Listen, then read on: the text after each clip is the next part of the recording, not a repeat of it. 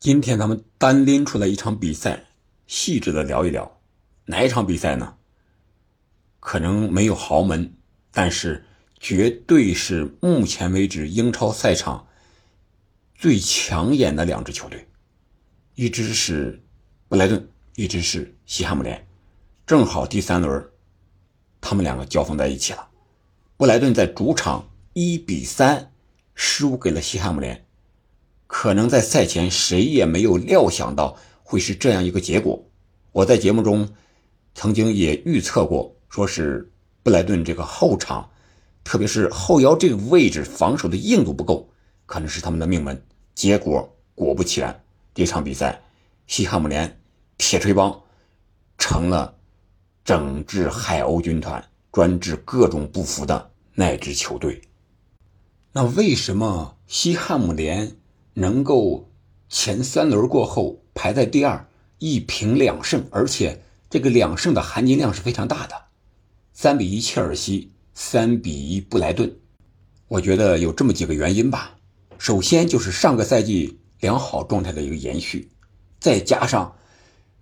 欧洲一个冠军的这种加持，这个气质上把这个球队给提升了很大一截，特别是在自信心上。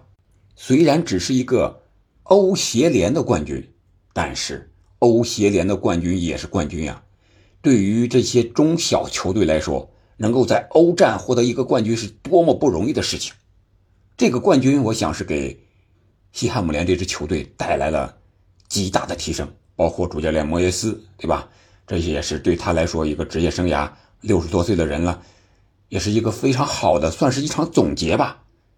好歹也是欧战的冠军，然后这个分量还是比较大的。这样的话，在这些球员的心里边肯定，这个自信心上提升要很大。我想这个是在比赛之中能够体会得到的。你比如说在比赛的过程中，我们看到帕奎塔呀，什么绍切克呀、安东尼奥呀，这些球员在场上的发挥非常的自信，而且感觉很大气的那种感觉。这种决赛踢完了，这大场面先生这种心态就完全的不一样。然后再回到英超这种正常的普通的连续的比赛，他就发挥更加从容。另外一个就是老将发挥找回状态非常的好。这老将谁啊？你像安东尼奥，对吧？在前场的这个老将9号，本场比赛我觉得他应该是进攻线上发挥最好的那个球员，除了一个进球之外，还有一个助攻，还参与了一个进球，这非常的关键呀。踢了大概80分钟被换下场。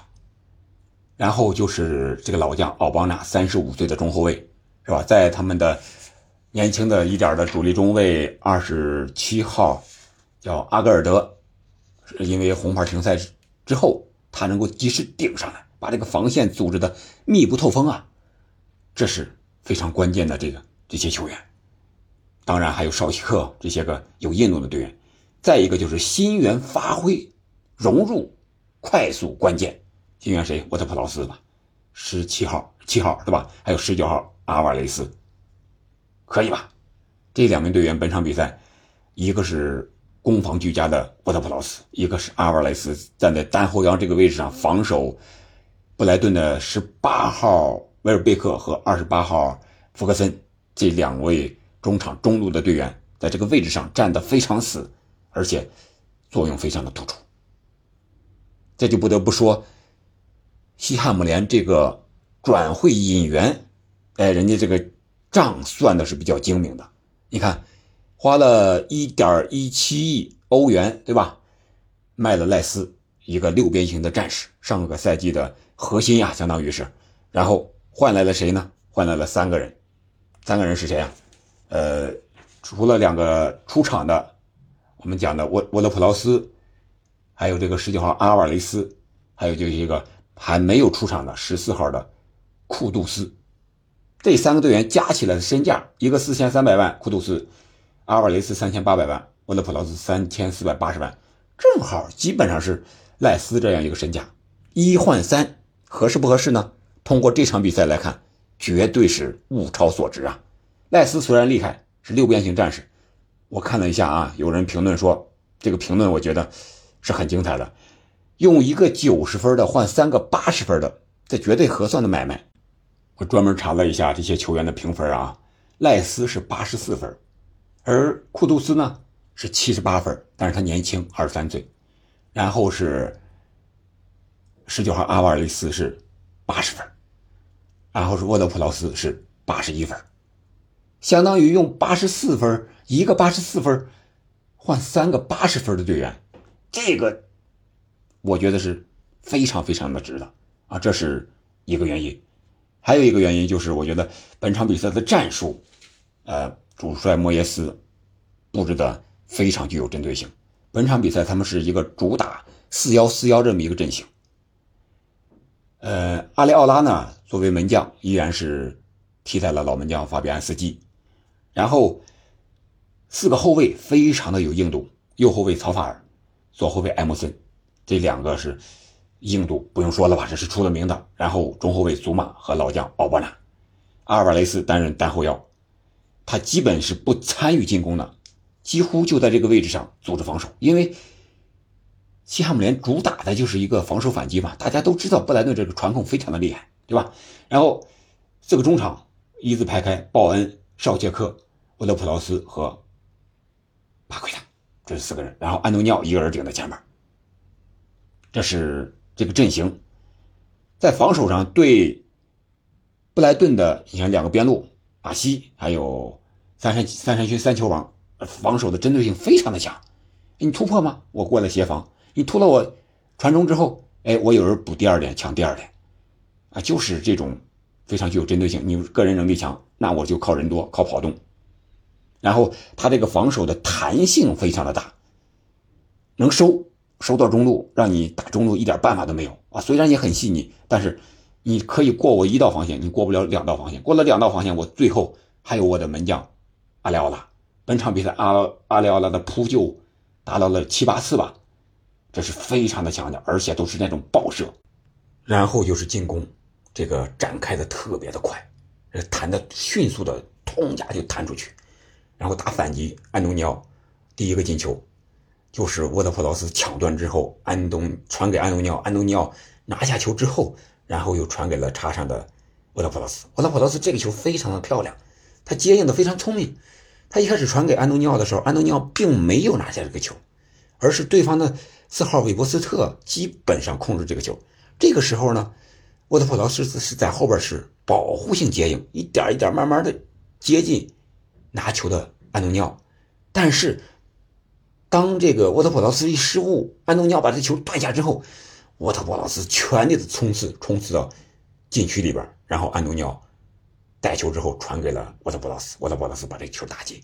我们可以看到这些顶级球员他们是怎么跑位，怎么接应，怎么射门的。这是上半场的第19分钟，西汉姆联就取得了领先。这个球可以看出来本场比赛西汉姆联这个反击的犀利性还有防守的这个强度。然后就是整场比赛西汉姆联打法都是非常的直接，那就是打你后卫的身后无论是高球也好，还是边路也好，还是中路也好，就是这么打。我们看第2个进球和第3个进球是下半场来的，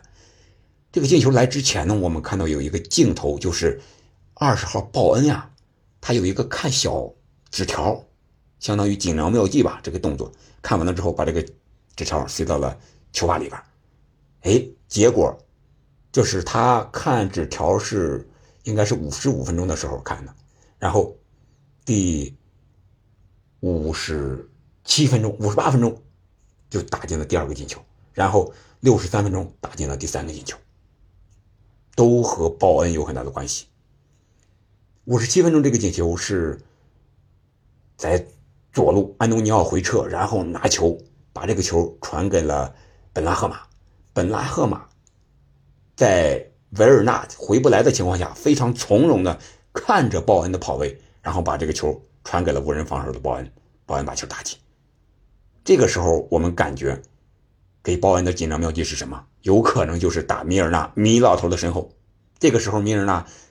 拼了将近60分钟，已经体力不行了，上去就回不来，要不然你别上去，这个空档非常的大。然后第三个进球是鲍恩传的啊，传给了安东尼奥，然后这个时候单打中后卫，无论你是邓克还是韦伯斯特，谁也防不住他呀，1对1背身单打，然后安东尼奥把球打进3-0，60分钟啊，63分钟，这个比赛基本就是拿下了吧，对吧？然后还有就是他们防守的硬度比布莱顿要强很多，这个之前我也讲过，布莱顿防守硬度差一点。你看他中场的绍切克、阿尔瓦雷斯、沃德普劳斯、帕奎塔、鲍恩，哪个不是硬汉？绍切克在抢点的时候，上半场就40分钟不到自己就换下了，抢的被这个对方的守门员啊韦布吕让干了一拳，打的应该是有脑震荡那种嫌疑啊，所以就被这个本拉赫马换下了。本拉赫马呢虽然没有那么强硬，但是他这个带球能力强呀，可以组织，可以突破，这个反而激活了啊西汉姆联的一个进攻，他有助攻的表现。这是我觉得西汉姆联能够拿下这场比赛的一个主观上的一个因素。另外一个就是客观上布莱顿他的对手，布莱顿本场比赛我个人感觉上半场踢的节奏是比较慢的，而且布莱顿的一些关键的球员有的受伤，有的状态不好，因为比如说维尔伯克前两场打前锋我觉得状态不好，这场回撤打到10号位中场这个位置也不行。然后就是基尔摩和格罗斯，基尔摩呢我觉得他发挥的也很一般，然后就是其他的一些个边路的球员都被针对性的防守了啊，米尔纳虽然有经验，但是体力老将还是差一点，这连续的作战，连续的首发对他来说也是一个体能上的极大考验。所以我觉得这场比赛西汉姆联能够在很好的状态下拿下布莱顿，对他们来说首先是打破了12场不胜的魔咒，在英超他们交手是12次6胜6平，可以说布莱顿是他们的苦主，这个魔咒一破，包括莫耶斯也破了自己不胜这个布莱顿的魔咒啊，4平4负，这个对他们来说都是极大的鼓舞。我觉得在随后的比赛中，为什么有人说莫耶斯会是本赛季英超下课赔率第1的主教练呢？看了这两场比赛以后，我觉得这个赔率有点造假了。除了先发队员之外，我觉得替补队员可以看出来布莱顿的板凳厚度还是有点欠缺的。你看他上的若昂佩德罗、拉拉纳，还有菲尔特曼，还有阿丁格拉，这些个队员打比赛都不是很多。然后人家那边呢，是吧，换上了本拉赫马，这是一个意外，但是有了意外之喜。然后克雷尔，是吧，弗尔纳尔斯、丹尼因斯，这两个队员都是很厉害的。弗尔纳尔斯在中场的组织拿球，丹尼因斯的前插，还有最后时刻的在门线前的解围，可以看出来本场比赛无论是先发还是替补，西汉姆联是众志成城。而布莱顿这边呢显然是被针对了，